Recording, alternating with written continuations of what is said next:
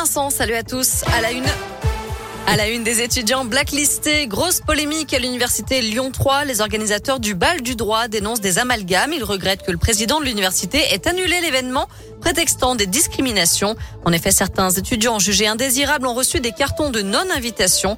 L'équipe du bal du droit reconnaît une liste noire, mais dément toute forme de racisme. Selon elle, il s'agit de personnes susceptibles de troubler la fête. Elle aimerait donc maintenant rencontrer la présidence pour trouver une solution qui permette de maintenir cet événement. Le cheval panique et provoque la fermeture du pont de Couzon. Un accident peu commun survenu du côté de Roche-Taillée au nord de Lyon. Ce matin, un véhicule tractant un van avec un cheval à l'intérieur a fait tomber le portique de sécurité, a traversé le pont sans s'arrêter et est ressorti côté Couzon. D'après le maire de Lyon, le progrès précise que le van n'avait pas de toit. Le cheval aurait paniqué et se serait cabré avant de taper la barrière de sécurité. Finalement, le pont de Couzon a rouvert à la circulation cet après-midi.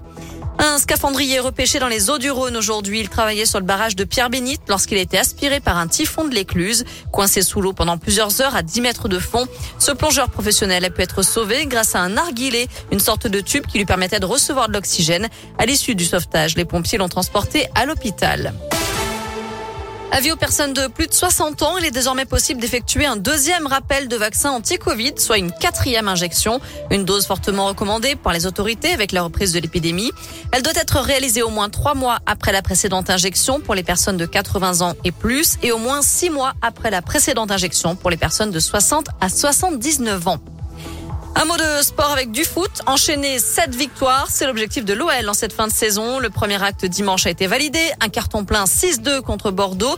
Il reste donc 6 victoires à remporter pour remonter au classement et espérer se qualifier en Coupe d'Europe l'an prochain. Mais cette saison, les Lyonnais n'ont pas fait mieux qu'une série de 3 victoires. Alors vont-ils être capables de faire mieux? Ça passerait déjà par un succès en Bretagne demain à 21h contre Brest. L'entraîneur Peter Bosch imagine à quoi va ressembler ce match. Où normalement nous on a le ballon et Brest joue avec un jeu très direct. Un match bien sûr pas facile parce que à part le match de, de Bordeaux, ça fait deux jours, j'ai pas eu un match pour nous facile cette saison, donc je crois pas à Brest ça sera un match facile encore. Il faut tout donner, rester concentré, jouer avec les principes de jeu qu'on a et faire des choses à 100%. Brest OL, c'est la 33e journée de Ligue 1. C'est demain soir à 21h en direct commencé sur radioscope.com.